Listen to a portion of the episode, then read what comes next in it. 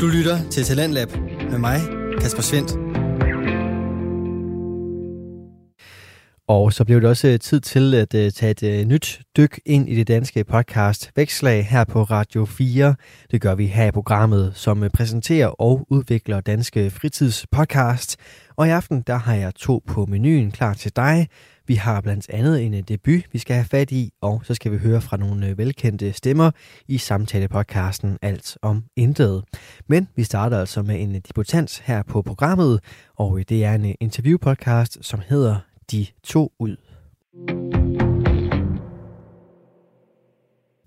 Og de to ud af en podcast med Ulrik Larsen som øh, vært. Han interviewer forskellige danskere i udlandet omkring deres fravalg af Danmark og allermest tilvalget af de fremmede kyster. For øh, Ulrik han er en øh, frisk og imødekommende vært, som med sin øh, energi og varme hurtigt træder frem og viser sin øh, passion for de historier, som øh, hans gæster de bringer med sig. Og øh, de historier, ja, de kommer altså fra hele verden af, og øh, der er forskellige grunde til, at øh, gæsterne er øh, trukket ud til øh, de fjerne lande. Ulrik han øh, spørger altid for at blive klogere, og så for at øh, vi skal finde ud af, hvad der er så tiltrækkende ved at forlade de her grønne marker og smørbrød, som øh, vi altså går rundt og nyder herhjemme. I aften skal det også handle om smørbrød, men i særdeleshed også om det gode vejr, for vi skal et smut til Spanien sammen med Ulrik, og så skal vi besøge Henrik, som altså lever af at udleje cykler i Spanien, og så får han også tid til en omgang paddeltennis, og måske også en siesta eller to. Du får podcasten De to ud for allerførste gang her i programmet lige her. Velkommen til De to ud. Det her er podcasten, hvor vi tager en snak med danskere, der har forladt de trygge rammer i Danmark og flyttet til udlandet uden nogen returbillet.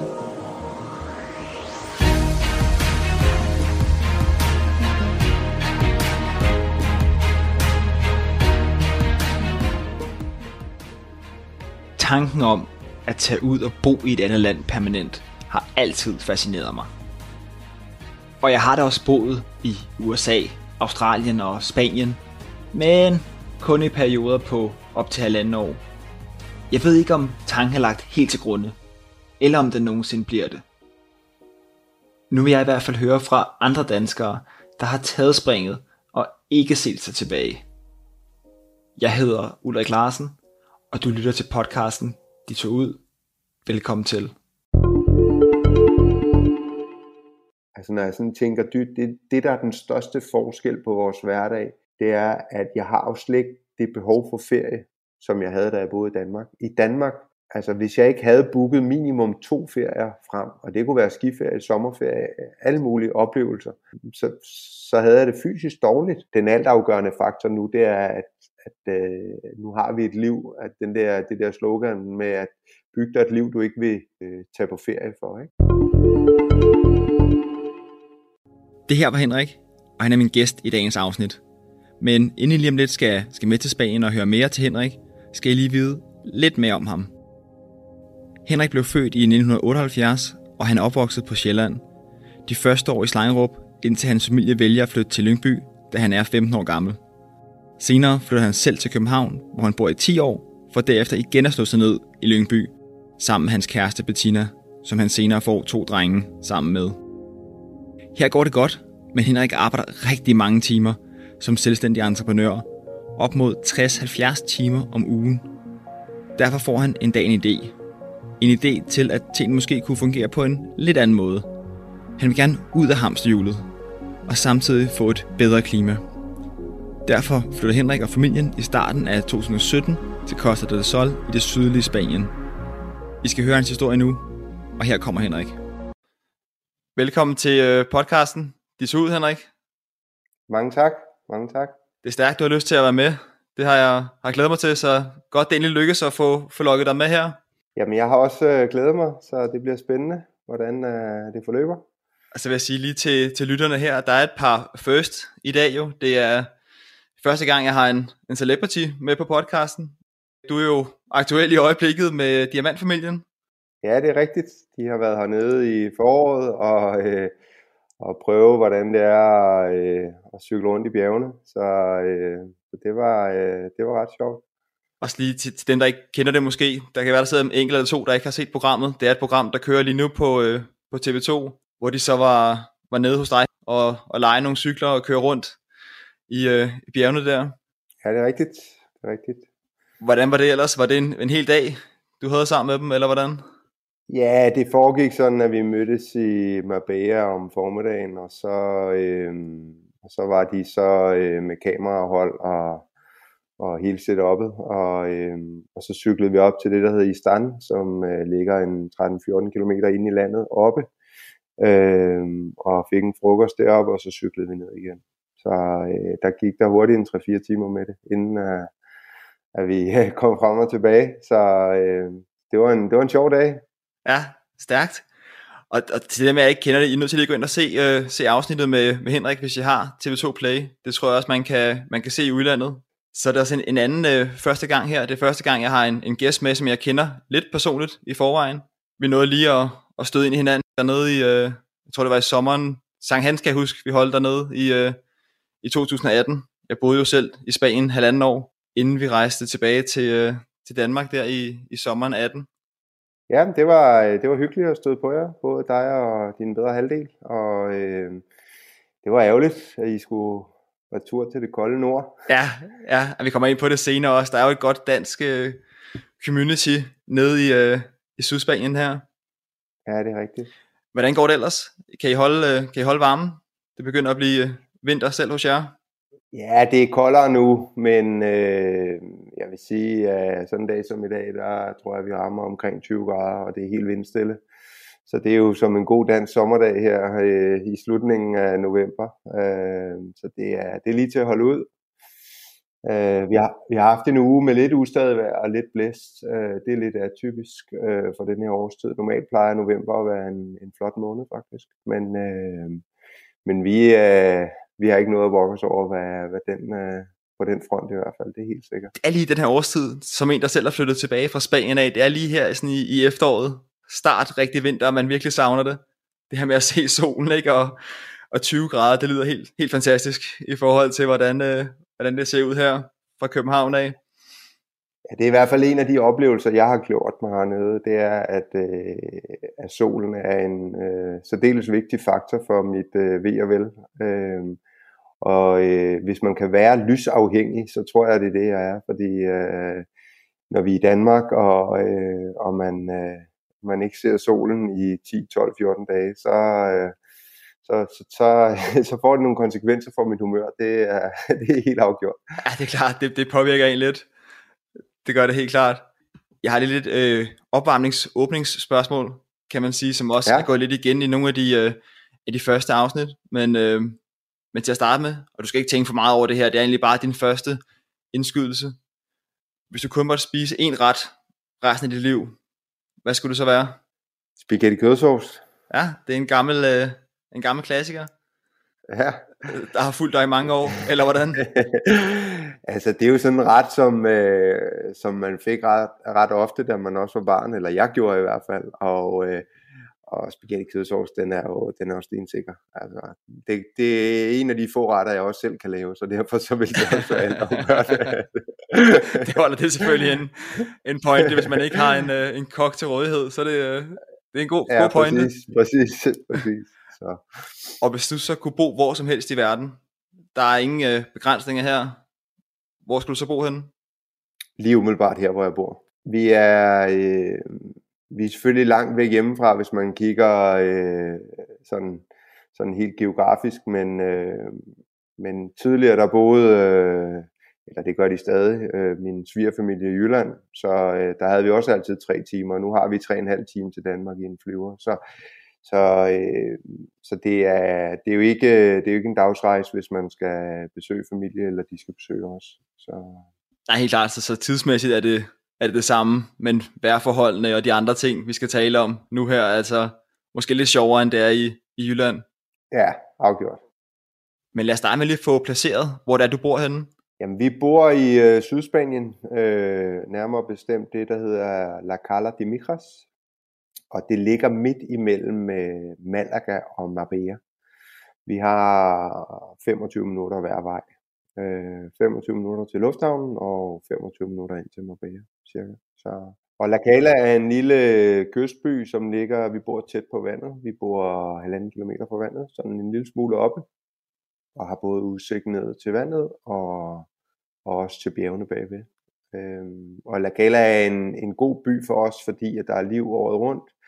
Øh, vi har skolerne, hvor øh, drengene også går i skole, og, og der er ikke samme turist øh, muligheder. Øh, der er ikke særlig mange hoteller, og øh, der er mange fastboere, så det er fantastisk for vores behov. Jeg skulle sige, at der er nok en del af lytterne, og mange danskere generelt, der har været på ferie nede i det, i det sydspanske der. Men, øh, ja. men er det et fedt område? Det er det godt nok. Men der er mange turister, det, det har du ret i. Jeg boede jo selv i øh, Benimnata Pueblo, der ligger sådan godt op i, øh, i højden der. Jeg kan huske, der var nogle, nogle gode bakker. Jeg tror, det gik bare ja. lodret opad næsten i, i 3-4 kilometer. Præcis. Men, men det har du ikke rigtigt dernede. Der kan du også komme ret, ret let ned til, øh, til stranden. Ja, altså, der er jo bakket overalt hernede, ikke? Det er lige meget, hvor du bor. Men, øh, men La Cala er, er en, en lille flad kystby, som ligger nede ved vandet. Men øh, du kan sagtens du kan sagtens finde bakker også i, i Migras øh, område her, hvor, hvor vi bor. Ja. Så, så øh, ja. tre og en halv time i, i flyver, og så måske lige en halv time i bil, så er man nede hos dig. Præcis. Præcis. Og hvordan ender du med at flytte til, øh, til Migras? Jamen, øh, processen er, er på nogle områder lang, men alligevel også med kort aftræk. Øh, jeg lufter hurtigt ideen til min bedre halvdel, og, øh, og hun er i første omgang øh, ikke helt frisk på ideen. Og øh, der går så et stykke tid, og stille og roligt får vi, øh, får vi i samarbejde fundet ud af, hvordan det kan lade sig gøre. Og øh, vi er nede over et par omgange, øh, tager nogle lange ferier, øh, hvor vi rekognoserer og, og ligesom får afdækket, hvilke områder kunne være spændende at, øh, at bo i. Og, øh, og det er hovedsageligt klimaet, og så er det med muligheden for, at det også er forholdsvis nemt som ekspert at få en, en hverdag hernede. Hvornår opstår ideen til at flytte ned hos dig selv? Jamen, det gør den tilbage i 2015, som jeg husker det øh, i starten af 2015. Og øh, det sker egentlig, fordi at jeg læser noget, der hedder NLP. Øh, og øh, det var egentlig mindet på, at jeg skulle være en dygtigere leder og en bedre chef. Men øh, jeg fik øjnene op for, at jeg var på den forkerte hylde. Og, øh, og lige pludselig går det op for mig, at, at, at det der hamsterhjul, jeg havde skabt for mig selv med at arbejde 60-70 timer om ugen, det, øh, det er drænende, og det er ikke det, er ikke det jeg drømmer om. Så, øh, så altså, der bliver kastet en masse bolde i luften, og, og en af dem det er at, at flytte til udlandet. Og, øh, og den arbejder jeg videre med, og det, det er så der, det, det bærer hen. Kan du kort lige forklare, Henrik, hvad, hvad er NLP for noget? Det står for neurolingvistisk programmering, og det er øh, i princippet en, en anden måde at, at arbejde med dine tanker og dit mindset. Og... Så du bliver, du bliver mere bevidst om nogle ting, og du reflekterer, ja. mere over, hvor, hvor er du egentlig henne i, uh, i tilværelsen der, kan man sige, i 2015? Ja, jeg, øh, jeg læser jo det, der hedder en business practitioner øh, inde i Valby. I, øh, og I forbindelse med det, der... Øh, der får vi oplyst alle os kursister, der er en del af den uddannelse, at øh, 80% de øh, enten skifter job, eller, øh, eller bopæl, eller, øh, eller den de nu bor sammen med.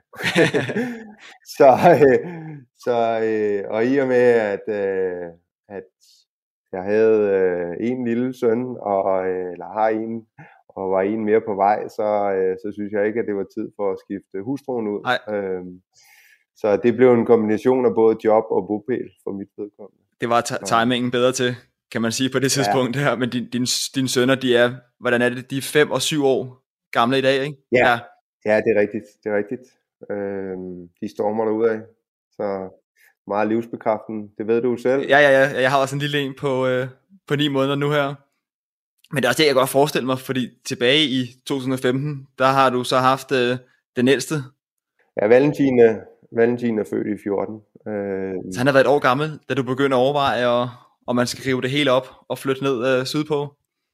Ja, præcis. Øh, det er i sommeren 15, at, at det begynder at gå rigtig stærkt. Jeg tror også mange godt kan måske forstå, at din, din kæreste Bettina der har været lidt, lidt betænkelig, ja. og det kan jeg også levende sætte mig ind i nu, fordi man, man er jo glad for den der tryghed, ikke man har i, i Danmark, specielt i de første år, kunne jeg forestille mig. Ja. Jo, men man kan sige, at vi, vi boede jo øh, vi boede i en fantastisk villa i Lyngby, øh, Legusterhæk, og øh, alt, alt hvad der til at høre. Øh, to biler i carporten, og øh, Bettina havde et, øh, et rigtig godt job, og jeg var selvstændig entreprenør, og øh, på papiret så alt jo rigtigt ud. Ja. Men øh, efter det første år øh, som far, blev jeg også hurtigt bevidst om, at, øh, at det her kunne ikke fortsætte, fordi så ville jeg ikke have noget fornuftigt forhold til, til mine børn. Øh, fordi jeg nærmest ikke så dem og ikke var sammen med dem.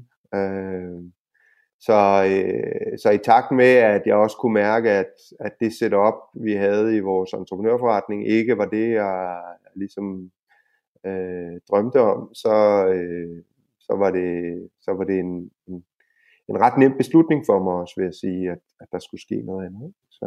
Ja, ja, det er klart. Og det lykkes, du, du bearbejder Bettina lidt over øh, halvanden, to år kan jeg regne ud. Jeg ved, du ender i, i Spanien i starten af, af 17. Så det er, det er en periode på to år, du, du ligesom bearbejder. Hvornår begynder Bettina at knække lidt så? Jamen, øh, nej, det står faktisk ikke klart for mig, hvornår, men på et tidspunkt, så, øh, så er det som om brækkerne falder lidt på plads. Øh, det første 3-4 måneder, der går jeg selv og pusler med det, og der er det ikke, fordi jeg har sagt min drømme højt, fordi øh, jeg er en idémand, og øh, kan godt finde på mange pussy ting, så, så nogle gange, så, så skal jeg også lige øh, stikke fingeren i jorden. sortere det lidt, hvor meget der, der kommer videre. Ja.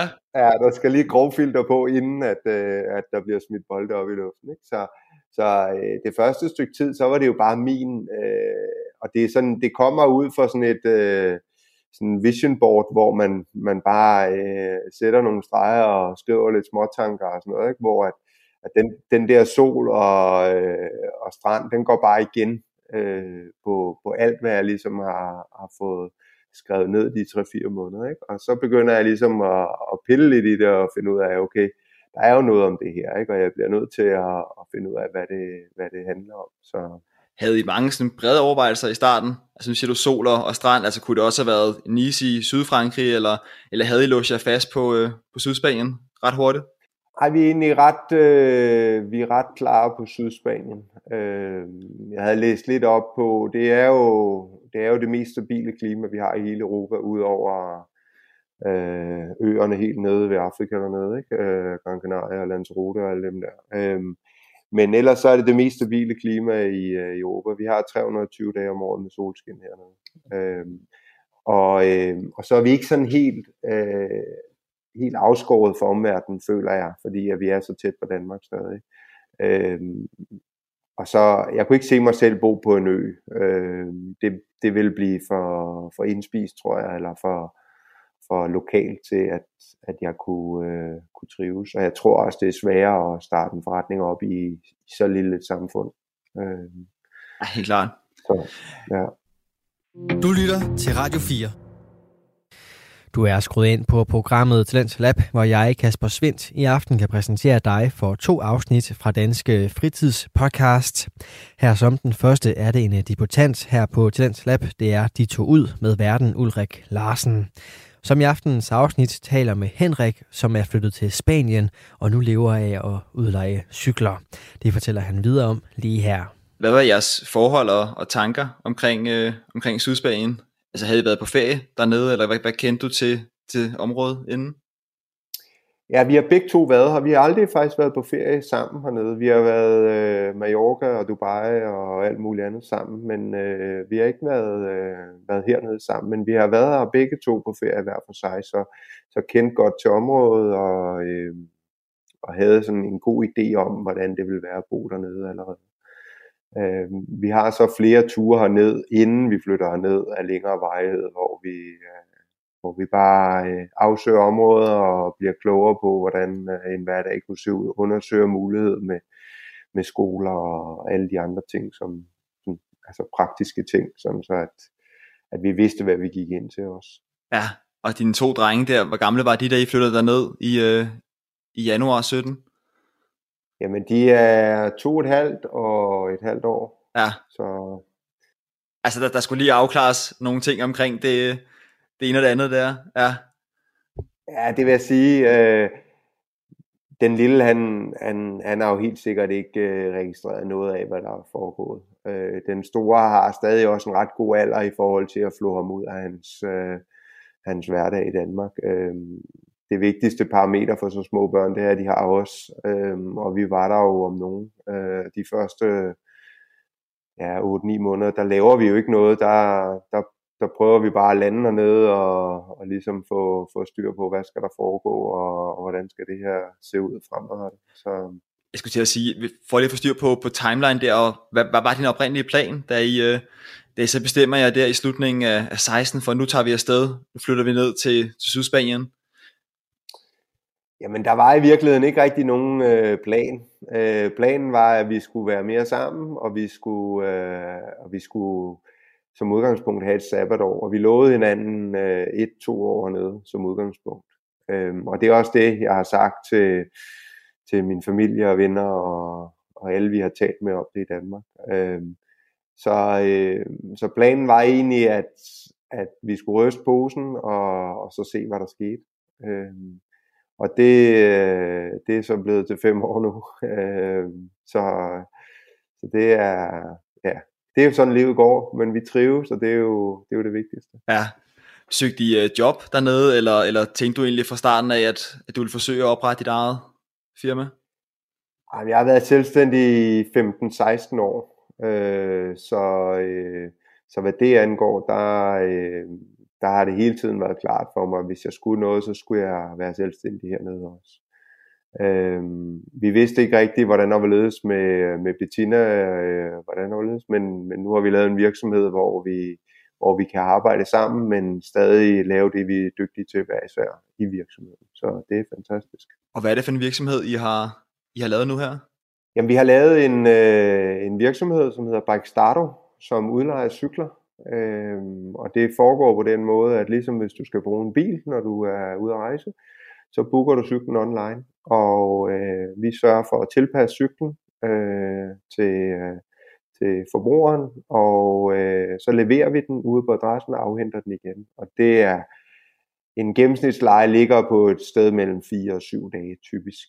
Øh, I sommerperioder og hen over jul og nytår, der er der oftest lidt længere lejeperioder, men øh, det er sådan, det foregår. Det er, det er high-end cykler. Øh, det er, som jeg siger, det, det er oftest dobbelt så dyrt at lege en cykel, som det er at lege en bil i Sydspanien. Ja, det, var ikke så, det er måske ikke så god reklame, eller hvad Henrik kan sige, men... Nej, men det sådan, så er jeg ærlig. ja, ja. Og, det er en, og det er en god oplevelse, og der må vi også bare referere tilbage til vores snak i, i starten her, at altså se det afsnit med Diamantfamilien, hvor Henrik er i en meget prominent rolle, vil jeg sige, Henrik, du har i, i det afsnit ja. her, ikke? og du du prøver at hjælpe dem med at komme rundt på de her cykler, og de ser sgu lækre ud. Det gør de. Altså man får da lyst til at komme ned og, og cykle i, i bjergene dernede. Jeg, jeg trænede jo også meget dengang jeg var der. Altså jeg trænede meget rundt i, i bjergene og cyklede rundt, da jeg var dernede ja. og, og bo også. Fede områder. Altså jeg vil sige, at den natur, som vi har hernede, det er selvfølgelig en sidegevinst udover, men, men den bliver man også øh, altid glad af. Altså palmer, bjerge, øh, flot øh, vand og ja, bare en, en natur, som, som man ikke ser ret mange steder i verden. Øh. Og, og bare lige til, øh, til lytterne, for lige at binde det sammen. I, I det første afsnit talte vi meget om det her med, at, at Australien, som vi, vi havde to øh, gæster med fra, har en ret vild cykelkultur. Altså det er sådan noget, hvor folk nærmest prøver at køre lige op ad dig, når du cykler, for at, at genere dig lidt og, og dytter af dig, og råber det ene og det andet, når de ser en cykel. Det er lidt, lidt underligt. Der må vi sige, at, at der er de gode i Spanien, så vidt jeg husker i hvert fald. Jeg ved ikke, hvad din, din oplevelse er, Henrik? Og oh, super, super, super. Øh, nu har vi haft Bike i fire år, og vi har faktisk kun haft øh, to kunder, som har haft problemer med bilister. Øh, hvor at der er sket uheld. Øh, så, øh, så hvad det angår, der er de, jeg skulle bare sige, og det, det har sikkert været turister, der har haft, de har haft problemer med. Ja, præcis, præcis, præcis. Spanierne er uhyre disciplineret. Der er også en ret streng lovgivning omkring det, og du skal have minimum at have halvanden meter, øh, for at du må overhale øh, ind til en cyklist. Så tit, hvis man ligger og kører opad op i bjergene, og så, øh, så, så kan du have en helt kødrand af biler bagved dig, fordi de bare ligger bagved stødt og roligt og venter på, at der er plads. Øh.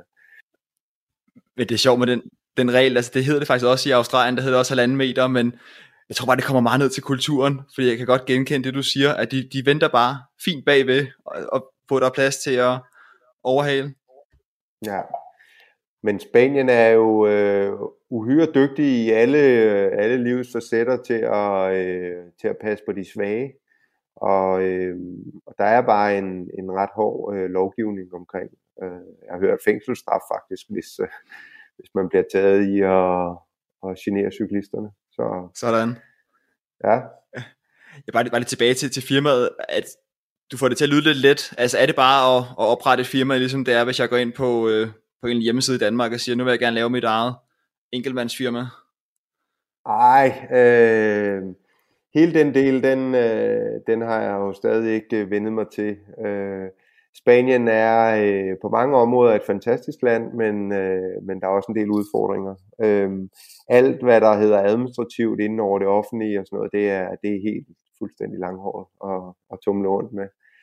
Øh, men øh, vi har stiftet det, der hedder et SL-virksomhed, øh, som er sidestille med et APS i Danmark. Øh, det, det er noget nemmere at stifte det, der hedder et autonomo, som er et enkeltmandsvirksomhed. Øh, men i og med, at jeg vidste, at, øh, at jeg havde større visioner for, for den her virksomhed, så, øh, så, er det, så er det vejen frem i forhold til at kunne have ansatte og sådan forskelligt. Så. Fedt. Og det er også bare for at få, få lytterne med, fordi at det her det er jo også en, en podcast, hvor nogle af dem måske sidder og forhåbentlig drømmer om at gøre nogle af de samme ting, som, øh, som du har gjort, så man, man skal have, det kan jeg huske, at jeg var heldig, at jeg havde en, et arbejde på et dansk hospital, der hedder Montebello, hvor jeg var som fysioterapeut. Så jeg tror, vi blev taget lidt mere i hånden, end du måske har, har været fra starten af, Henrik. Men jeg var nede, yeah. jeg var nede selv at få oprettet det, man kalder et ni-nummer. Det var også, som du yeah. beskriver, en, en oplevelse for sig, ikke? hvor man sidder på en, på en spansk politistation og ikke rigtig kan forstå, hvornår man skal komme ind, og så meget gammeldags får man nogle papirer i, i højre og venstre, der skal... Jamen, jeg husker det jo helt tydeligt. Øh, første gang, der kommer vi ned, og, øh, og vi gerne øh, øh, have oprettet de forskellige ting. Så får vi at vide, at vi kan komme derned om tirsdagen imellem 9 og 10 for at bestille en tid. Det vil sige, i det tidsrum, der kan du få lov at bestille en tid. Op, oplagt. og, og vi kommer der ned klokken, jeg tror den er 9.30, efter vi har afleveret ungerne i øh, børnehave, og øh, vi får så at vide, at ah, nu er alle tiderne taget. Så nu kan vi komme ned næste uge. så, øh, så det er sådan, det foregår. Øh, så øh, ugen efter var vi der jo så klokken 8.59, god militærtid, øh, et minut før for, for at bestille tid, og så lykkedes det så få en, en tid. Øhm, men, men altså, vi har så mange øh, sjove episoder fra den tid, hvor at, øh, at, øh, at vi, vi, kunne, vi kunne dårligt få lov at blive oprettet i systemet, øh, fordi vi ikke har noget arbejde, og fordi vi ikke havde startet en virksomhed på det tidspunkt. Øhm, selvom man kunne påvise, at man havde penge på kontoen til, at man kunne klare sig selv, og øh, alle de der forskellige ting, så, så, var, det, øh, så var det nærmest umuligt at blive registreret i systemet. Øh, øh, det er jo svært for mig at forstå, som, som altså, jeg, jeg, kommer jo, jeg kommer jo ned for at bruge penge, og for at være en del af samfundet. Og... Jeg tænker også, I har haft økonomien i orden. Altså, I har jo I havde lige solgt ja. huset, I, I havde i Lyngby, ikke? inden I tager afsted. Ja, præcis præcis. Øh, så, så, øh, men det er, jo, det er jo det, som, altså, som jeg også øh, værdsætter så meget ved at bo hernede. Det er, at, at på mange områder er spanierne jo meget anderledes, end vi er. Og, øh, og det er en kæmpe gave og også en læring at, at se, hvordan andre mennesker de ligesom øh, oplever verden, og hvordan et liv også kan leves. Ja, men man, øh, man kunne godt ønske at den der proces kunne foregå online, eller et eller andet, tænker man, ikke? Præcis, men, men, det, men det, har jo også bare, det har også bare været en kæmpe gave i forhold til vores virksomhed. Fordi vi, vi har jo kunnet se, at dem vi skulle konkurrere med, de, de lever jo som vi gjorde for 20 år siden. Øh, mange af dem har jo ikke engang hjemmeside, og de tager ikke telefon, hvis man ringer. Vel? De forventer, at man kommer ned forbi øh, deres dør og håber på, at de så er, er hjemme og ikke holder siesta og, ja. og har de ting på lager, som man godt kunne tænke sig. Øh, så, øh, så, så hele den del er jo en kæmpe gave, og det er også derfor, vi har valgt at sige, at vores virksomhed kun skal være online. Vi har ikke en fysisk butik. Alt foregår øh, fra huset, vi bor i her. Vi har, øh, vi har en stor kælder, øh, hvor øh, at vi kan have alt nedefra, og det er en, det er en kæmpe gave for mig. Øh, jeg arbejder en lille smule om, om morgenen, og så igen øh, sen eftermiddag og aften øh, med hensyn til levering og afhentning. Så, øh, så det er, ja, det er en kæmpe fordel, at, at, de er, at de er bagud på mange parametre. Men også, ja. også i forhold til også, også i lytterne her, altså det, det er jo relativt, altså det til at med at gøre at komme ned og starte en virksomhed i Spanien, der er, som Henrik og, og jeg siger, ikke, der, er no, der er nogle ting, man lige skal igennem, men, men i forhold til for eksempel USA eller Australien og sådan noget, hvor man virkelig skal kæmpe med, med visager og, og sætte sig godt ind i det, så har vi jo mange rettigheder i Spanien som, øh, som EU-borgere. Jeg tænker, at vi faktisk, vi kunne nok være der, så længe vi har lyst til. Egentlig, det er kun det her med, når du vil lave et firma, så skal der selvfølgelig lige styr på nogle, øh, nogle papirer, eller, ja. eller 50. Ja. Men, øh, men jeg vil sige, ja, altså som, som, som dansker og EU-borger og hele, hele den øh, del, der, der er det jo ikke meget anderledes. Øh, der er også øh, mange ting, der foregår elektronisk øh, i dag hernede, så, øh, så, så de er jo på vej frem. Men, øh, det, det der lidt står stille, det er, at, at mange af de spaniere, som arbejder i, i de forskellige positioner på, på de offentlige instanser, de er, de er måske ikke øh, så omstillingsparate, og, og, øh, og når man kommer som øh, kartoffel til, til et andet land, så, øh, så altså, man bliver bare ikke altid øh, øh, hjulpet på samme måde, som, som hvis man var indfødt. Og det, det må man jo bare tage med. Det er, også, det er også det der med, jeg ved ikke, har du, har du fået lært spansk sidenhen? For jeg tænker også, det kan, være, det kan gøre det endnu sværere selvfølgelig, at, at de ikke taler super godt engelsk, og det er jo selvfølgelig også fair nok, det er, det er deres land selvfølgelig, men, men det gør bare kommunikationen lidt mere udfordrende nogle gange, hvis man, ja. hvis man ikke selv snakker super godt spansk. Ja. Altså det er lidt, kan jeg huske. Ja, mit, mit spanske er ikke øh, super godt. Jeg kan utrolig mange ord. Øh, men at, øh, at lave en, en samtale hernede, det er rigtig svært. Også fordi andalusisk, det er jo lidt som, som sønderjysk eller bornholmsk. Øh, hvor at, øh, at hvis man hører radio fra, øh, fra Barcelona eller Madrid, eller ser tv, så, så er det en helt anden, øh, helt anden måde at tale spansk på, end man gør hernede i Andalusien. Så men min bedre halvdel og begge drengene, de er jo flydende i spansk, så, øh, så vi er begyndt at træne lidt mere, øh, men jeg har bare ikke sprogører, det må jeg bare erfare. Der er mange ting, som øh, jeg synes, jeg er dygtig til, men lige nøjagtigt sprog, det, det er ikke en af mine spidskompetencer. Jeg tror også generelt, det, det er bedre at lære sig noget som, som femårig, end det er som, øh, som nogle af 40-årige, kunne jeg forestille mig. Ja, jeg kan jo se, de, altså, de taler jo begge to tre sprog allerede. Ikke? Øh, og det er, det er jo en kæmpe gave. Altså. Ja, jeg kan sige, så. de lytter af jer, der er med, der, der bor omkring, øh, i, altså bor i Spanien eller kender til området, ved jo også det her med, at, at de er ikke så super skarpe i engelsk i, øh, i Andalusien og Sydspanien, men det giver også en, en god mulighed jo for, at man rigtig kommer i gang med at snakke, snakke spansk, ikke? Man, man har muligheden. I hvert fald, hvor at, jeg tænker, hvis du flytter til Danmark for eksempel, så, så snakker alle danskere jo engelsk til dig ret hurtigt og du har måske ikke den samme mulighed. Så det må du øh, gribe, hvis chancen er der. Ja. Jeg spiller en del paddle med, med mange af de lokale spanier, og det, det hjælper mig lidt. Øh, så, øh, så det går den rigtige vej. Det går den rigtige vej. Problemet er jo, at, øh, eller ikke problemet, men øh, vi har ikke rigtig nogen spanske kunder. Øh, alle vores kunder er fra alle andre lande i Spanien. Øh, så, øh, så det meste foregår jo på engelsk, øh, eller dansk, norsk, svensk, som er en stor del af vores kundegruppe også. Så, øh, så hvad det angår, der, øh, behovet er der, men så ikke alligevel.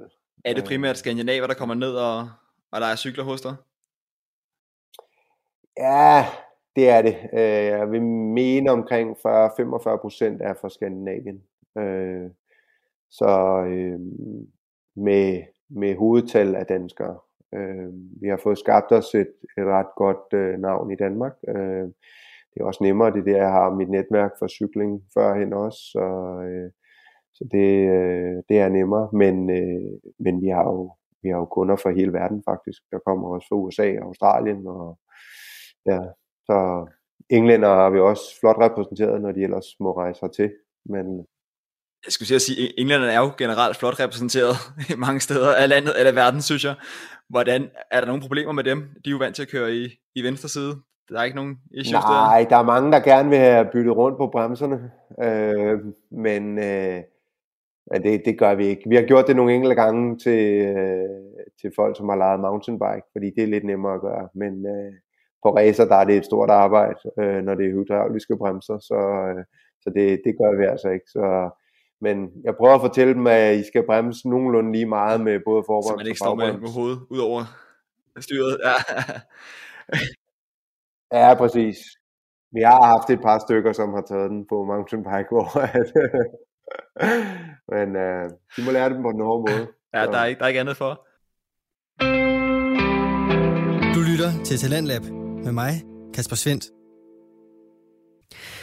Vi er i gang med aftenens første podcast afsnit her i Talents Lab. Det er programmet på Radio 4, der giver dig mulighed for at høre nogle af Danmarks bedste fritidspodcast, der deler nye stemmer, fortællinger og måske endda nye holdninger. I denne time har vi fat i debutanten De to ud, hvor Ulrik Larsen taler med sin gæst Henrik, som er flyttet til Spanien og nu bor fast med sin familie. Og øh, det kan du høre videre om lige her. Var, var der nogen ellers nogle kulturschok, eller nogle sjove misforståelser, eller et eller andet i starten, da I, øh, da I flyttede ned? Ja, der har været mange øh, sjove oplevelser i hele den her proces. Øhm, det, som har overrasket mig mest, øh, det er egentlig øh, deres måde at køre bil på og noget, og, og sådan, altså omgås i trafikken. Og, øh, en ting er, at der er mange scooter og noget, det er, det er i sig selv øh, tit en udfordring. Men, øh, men jeg, øh, jeg undrer mig over, hvor, hvor ligeglad man kan være med både sin egen bil, men også andres biler. Altså, at det er den der klassiker, man ser, ikke, hvor at, at jeg tror, at der er nogen, der ikke engang trækker bremsen, fordi så kan man lige skubbe lidt til hinanden. Det kan jeg huske var, var rimelig udbredt inde i, i Malaga, ja, præcis, også, at, præcis. så er der lige lidt mere plads. Jamen, jeg har, jeg har så tit oplevet, øh, specielt da, da Valentin gik i børnehave nede øh, i det, der hedder La Casita di Martin. Øh, fantastisk børnehave for dem, som sidder med små børn øh, og gerne vil, øh, vil flytte herned. Øh, der var der, øh, der var der flere gange, hvor at, at jeg så, øh, øh, hvordan de bare øh, skulle ind øh, i en parallelparkering, og de skubbede både til bilen foran og bagved. Øh, og, og alle kunne se, at den kunne ikke være der, men, men de fik plads alligevel.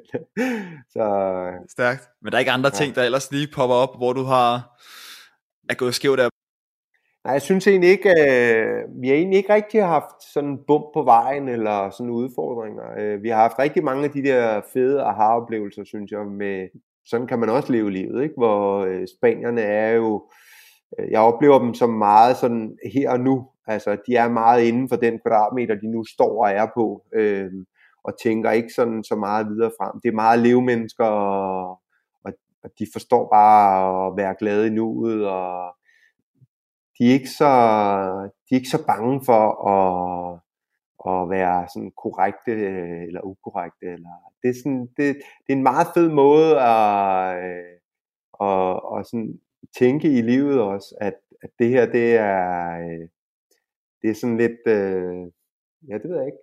Jeg er her bare, og det skal nok gå. Ja, man er, man er ikke så super bevidst omkring, øh, omkring alting konstant.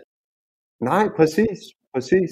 Øh, det, det kan jeg i hvert fald huske, jeg som, som barn tit har fået at vide, og sådan, ikke? At, også det der med, at vi som danskere, vi, øh, vi forsikrer os i hoved og røv, og vi, øh, vi, vi, vi gør en masse ting for at, og, øh, og ligesom kigge kig ud i fremtiden, og sådan, hvor spanerne, de er her bare, ikke? De lever, og de, øh, det, det skal nok gå, ikke? Øh, de er også meget familiemennesker, lever sammen flere generationer, og øh, de, de er sammen på en anden måde. De mødes tit øh, 20-30 mennesker bare nede på stranden, og bare har en fest, og ja, børnene løber bare rundt og leger hele dagen, og det er ikke, det er ikke så skemalagt, øh, hvor det oplevede vi meget i Danmark, at øh, der var nogle af vores venner, hvor man skulle nærmest booke dem flere måneder i forvejen, hvis man skulle være sikker på at ses. Det har du helt klart, det kan, det kan jeg tydeligt huske. Der laver man lidt mere aftaler spontant i, øh, i Spanien. Ja, det er meget sådan, Nå, så gør vi det. Ikke? Øh, selvfølgelig har vi også fået mere fritid, end vi havde i Danmark, så, så det gør det også nemmere, men, men øh, der er bare en, en helt anden, øh, en helt anden tilgang. Jeg sige, selvom du, er, du var selvstændig i, i Danmark, og du var selvstændig i Spanien nu her, men hvordan med din work-life balance? Er den blevet bedre, eller er du ved at bygge det op igen med, med timer? Ej, det er meget bedre. Øh, jeg havde en stor entreprenørvirksomhed i Danmark, og jeg arbejdede gennemsnit 60 timer om ugen. Øh, jeg arbejder måske det halve hernede. Øh, og det er måske højt sat. ja, det, det, bliver jo, det, det kommer jo ud der, kan man sige, ikke? Så du er, det er jo godt, at du lige får, får sat den lidt højt, men, øh, men der er i hvert fald blevet tid til, at man kan, man kan spille paddeltennis. Og der ved jeg ikke, om vi skal forklare, hvad det er. Det må, der skal I øh, følge lidt med, tror jeg. Altså, det er det, det er det nye. Det er tennis med, med vægge hele vejen rundt, og så spiller man typisk to mod to, ja. så vidt jeg husker det. Det er rigtigt. Super ja. sjovt, og det er også, det er også vundet indpas. Jeg bor selv i, i Ørestaden her, der har vi fået et, et paddelcenter, der er udendørs, godt nok. Racket Club, eller hvad er det? Eller er det Halo derude? Jeg ved faktisk ikke, hvad den hedder. Det kan godt, den hedder Halo. Det er en, øh, en otte baner ved siden af Fields. Det ah, store. ja, det er Halo. Ja. Ja, ja, men den er udendørs, så allerede, altså ja, ja. det er måske fire ja. måneder om året, det er ja, rigtig så, sjovt. Jeg så godt videoer fra, øh, fra sidste vinter, hvor at alt var lukket ned i Danmark, men paddle udendørs var noget af det, man kunne få lov til. Og der var jo øh, altså, der var sne på banerne og alt muligt, ikke? hvor at, øh, jo, jo. Ja, jeg kunne ikke lade være med at ryste på hovedet og tænke, hvad fanden foregår. ja, ja, ja, men det er, det er kommet frem, det er det godt nok. Ja. Men hvordan synes du ellers, at fritiden er, eller er fritiden anderledes i, øh, i Mikras og i Sydspanien, end det var i, i Lyngby? Ja, den er meget anderledes. Altså, øh, nu her, der har jeg jo, jeg har jo typisk fra klokken 10 til klokken 16, hvor at, at der, kan jeg, der kan jeg gøre, hvad jeg vil. Ofte så har jeg lidt cykler, der skal klargøres i løbet af dagen til næste dag, men, men øh, det, det tager ikke særlig lang tid. Øh, så øh, jeg får styrketrænet, jeg får cyklet, og jeg får spillet paddle, og det kan jeg oftest klare øh, i dagstimerne med drengene i skole. Øh, jeg spiller også en del paddle sent om aftenen, fordi det er ikke alle, der er så privilegeret som jeg er, og har tid i løbet af dagstimerne. Men øh, jeg har blandt andet en paddelkamp i dag, her 12.30, så, øh, så det er...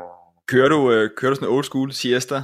Altså, det lyder lidt sådan, at du tager lige nogle, nogle timer der, hvor du ikke slapper af, lyder det så også til, men, men du får lavet nogle andre ting end at, end ja, at arbejde i hvert fald. Jeg vil elske at få siesta hver dag, men det, det får jeg ikke. Det er meget, meget sjældent, når jeg får en middagslur. Øh, det er også, jeg, jeg har svært ved bare at ligge et kvarter 20 minutter, som man jo skal, hvis du skal have noget ud af det. Ikke? Så, så øh, ja, når først jeg er i gang, så er jeg i gang. Så vil jeg hellere drage om kul, og så have en god nattesøvn. Men øh, det, den, den, den er på min ønskeliste i fremtiden, at jeg skal til at implementere en, en siesta i min hverdag. Det vil være fedt. Ja, det vil være en god øh, rutine at køre, ja. når man først kommer ind i det, tænker jeg. Ja. Hvordan, en anden ting, der også er lidt sjovt at runde, det her med, hvad gjorde I med lejlighed? Altså, var der nogle sider, I kunne, I kunne lege igennem, eller har I købt noget fra starten af? Nej, vi leger faktisk et, øh, det, der hedder townhouse hernede. Øh, vi har... Øh, vi har et inderækkehus, øh, hvor vi har omkring 150 kvadratmeter bolig, og så har vi en separat lejlighed nedunder. Det er der, hvor vi har noget gæsteværelse og noget også, øh, men så har vi alle cyklerne dernede og, og forretninger etableret dernede. Øh, vi startede faktisk med at, øh, at skrive under øh, på en købsaftale på et hus hernede, og øh, vi deponerede også øh, 6.000 euro til en advokat, og øh, vi troede alt var godt. men jeg havde en underlig fornemmelse omkring øh, hele den der øh, købsproces. Ham advokaten, som var inde over, var ikke, øh, var ikke super professionel, så jeg, jeg fik en advokat i Danmark til at hjælpe mig med at kigge alle papirer igennem. Og, øh, og han øh, finder så ud af, at hele, øh, hele stueplan ikke er godkendt til beboelse. Øh, og det var altså 150 kvadratmeter, som stod som garage. Øh, først, første salen, som så også var 150 kvadratmeter, var, øh, var godkendt til beboelse, men hele stueplan. Og det har aldrig været garage. Der er ikke, der er ikke øh, no chance in life, for at du kan køre en, en bil ind nogen steder. Så, øh, og der var stor stue, og der var et par værelser og sådan noget. Ikke? Så, så, øh, og det var jo også der skulle have bøvlet med at få den godkendelse på plads, hvis man nu havde købt. Øh, så det ender med, at vi, øh, at vi på advokatforbehold for annulleret den handel. Og det er faktisk der, hvor at vi så tænker, vi, vi, skal, vi skal lege ind, til vi kender det her marked lidt bedre. Øh, men nu bor vi bare et fantastisk sted her, og, øh, og det passer mig egentlig fint nok at, øh, at bo til leje. Øh, det har jeg aldrig gjort før, men, øh, men i og med, at, øh, at vi bor et godt sted, og vi har det godt med udlejere, og vi nu har boet her i fem år, og alt det kører, så er det faktisk fantastisk, at øh, jeg ved for mig selv, at øh, jeg er tømmer af uddannelse oprindeligt, så, øh, så jeg vil rende og bygge og gøre alt muligt, og bruge al min fritid på, øh, på at rende og, og sætte i stand og lave nye ting. Så, øh, så det er egentlig meget sundt for mig, at jeg bare har tid til at være far og, og nyde mit eget liv og, og sætte pris på, på alle de ting, som, som jeg godt kan lide at bruge tid på. Det kan jeg godt forestille mig. Det er rart, at du bliver, at du ikke har noget Altså, der er ikke, der er ikke noget, du, du skal, eller du kan forbedre. Det, kan, ja. det må være rart. Ja. Men hvordan med, med udlejeren her? Det, det er bare en privatperson, der udlejer ja. til jer? Ja, ja, ja. Det det. Og han bor lige 200 meter herfra, så, så hvis der skulle være noget, huset er fra, er det fra 2007, så det er, det er forholdsvis nyt byggeri, og øh, vi har tre badeværelser, vi har gulvvarme, og alt spiller, ikke? og vi ligger stik sydvendt, så vi har altid solen, også om vinteren. Så, øh, så vi behøver faktisk dårligt at have, at have varme på, og fordi at solen varmer huset op om, om vinteren også, fordi den står lavt. Så, ikke? så, så, øh, så, så længe at, så længe at vi har det, øh, som, som vi godt vil have det til en, til en super fornuftig husleje, så, så passer det mig egentlig fint det er sådan noget, jeg kan huske, at jeg synes, at man kunne mærke vinteren mere indendørs, der i, uh, i, i Malaga-området, man kan udendørs. Altså, ja, det er jo, ja. det er stadig måske 6-7 grader nogle gange om, om natten, og så var der, vi havde så stengulv over det hele, og nogle vanvittige utætte vinduer, sikkert. Altså, det var ikke, ikke sådan dansk håndværk, det Nej. vi boede i. Nej. Ej, det her, det er, det er super godt, og i og med, at vi bor i indrækkehuset, så har vi, vi har sol, øh, altså vi ligger stik syd, så vi har sol fra omkring kl. 11 og så indtil den går ned. Og, øh, og når solen den står lavt om vinteren, så, øh, så kigger den altså ind det meste af dagen. Så, øh, så det, er, det er ret fedt. Så vi kan godt holde varmen.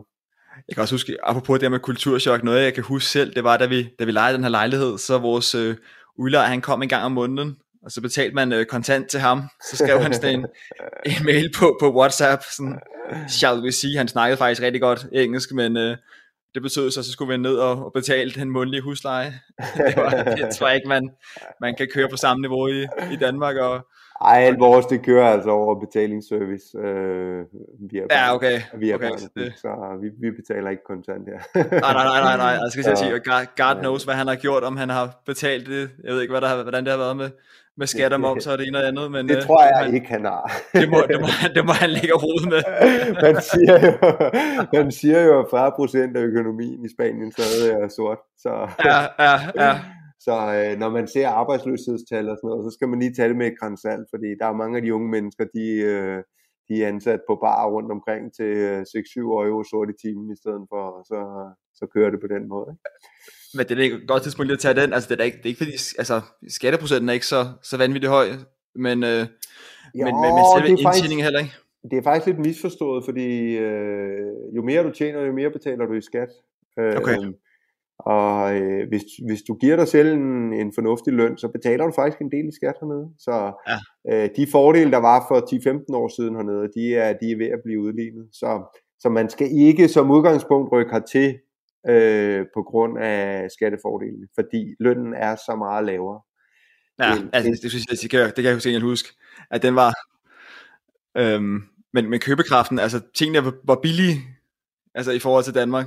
Ja, ja, ja, ja, altså du kan jo fylde en kurv i, øh, i det lokale supermarked for cirka øh, det halve, hvad ting ja. koste i netto i Danmark, ikke? Øhm, og så, så er det som udgangspunkt bedre kvalitet også, ikke? Altså sådan noget som frugt og grønt og sådan noget andet, det er jo helt, helt enestående. Øh, det, det er noget af den største omvæltning at komme tilbage til Danmark og så få et normalt æble eller en peberfrugt eller en banan eller sådan noget i, i Danmark, ikke? Når vi har jo noget af det bedste frugt og grønt hernede, og det er, det er en kæmpe gave.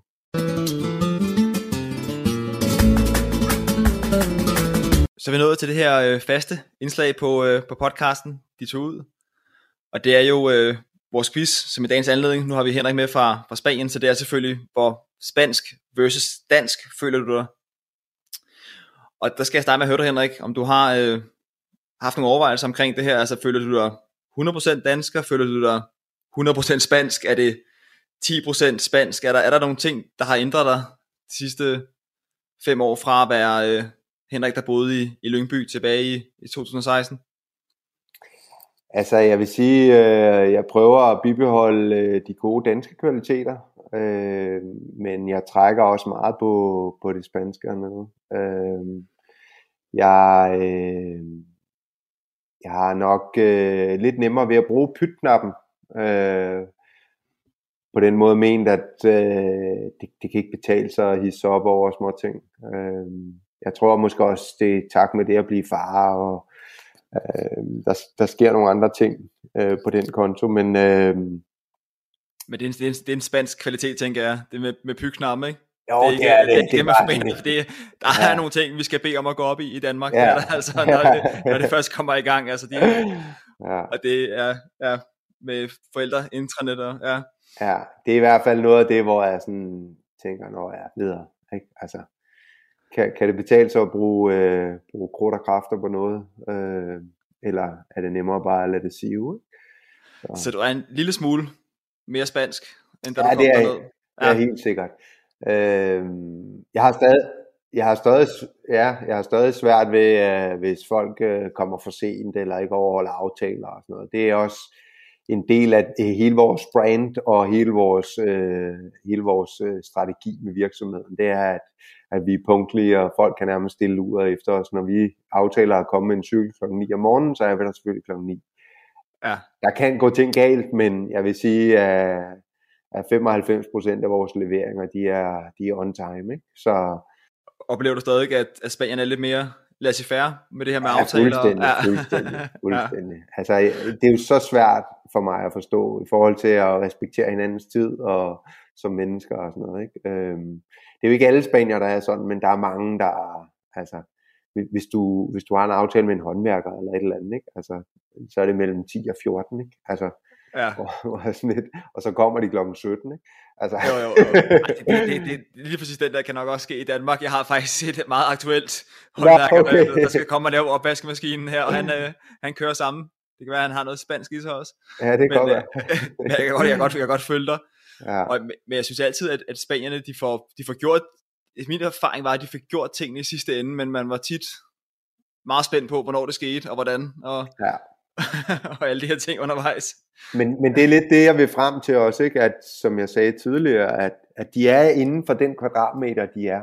Det er ikke sådan, at de tænker, om jeg har en aftale, som er et andet sted om en time, så derfor kan jeg ikke bare stå og drikke kaffe og hygge mig med ham her kunden, fordi at hvis den opgave tager en halv time, så skal jeg være i bilen for at nå den næste aftale. Sådan er de slet ikke. Altså, hvis det er lidt hyggeligt, og de synes, at så, så får de bare en bajer, eller så, altså, øh, det er jo en af de ting, som også er, øh, det fik vi jo udfaset på nærmest alle arbejdspladser nu, ikke? Men, men man kan jo se hernede, altså de drikker jo ikke lige så meget, som vi gør, men, men de har en helt anden holdning til det, ikke? De får tit bare en, en bajer i løbet af arbejdsdagen, eller hvad det nu kan være, ikke? hvor at, det, det, det ser du altså ikke på samme måde i Danmark mere. Det er jo bandlyst med, med alkohol på arbejdspladser. Ikke? Ja, det er rigtigt. Men når vi så drikker øl til gengæld, så tager vi, øh, tager vi revanche. Ja. Præcis, præcis. Radio 4 taler med Danmark.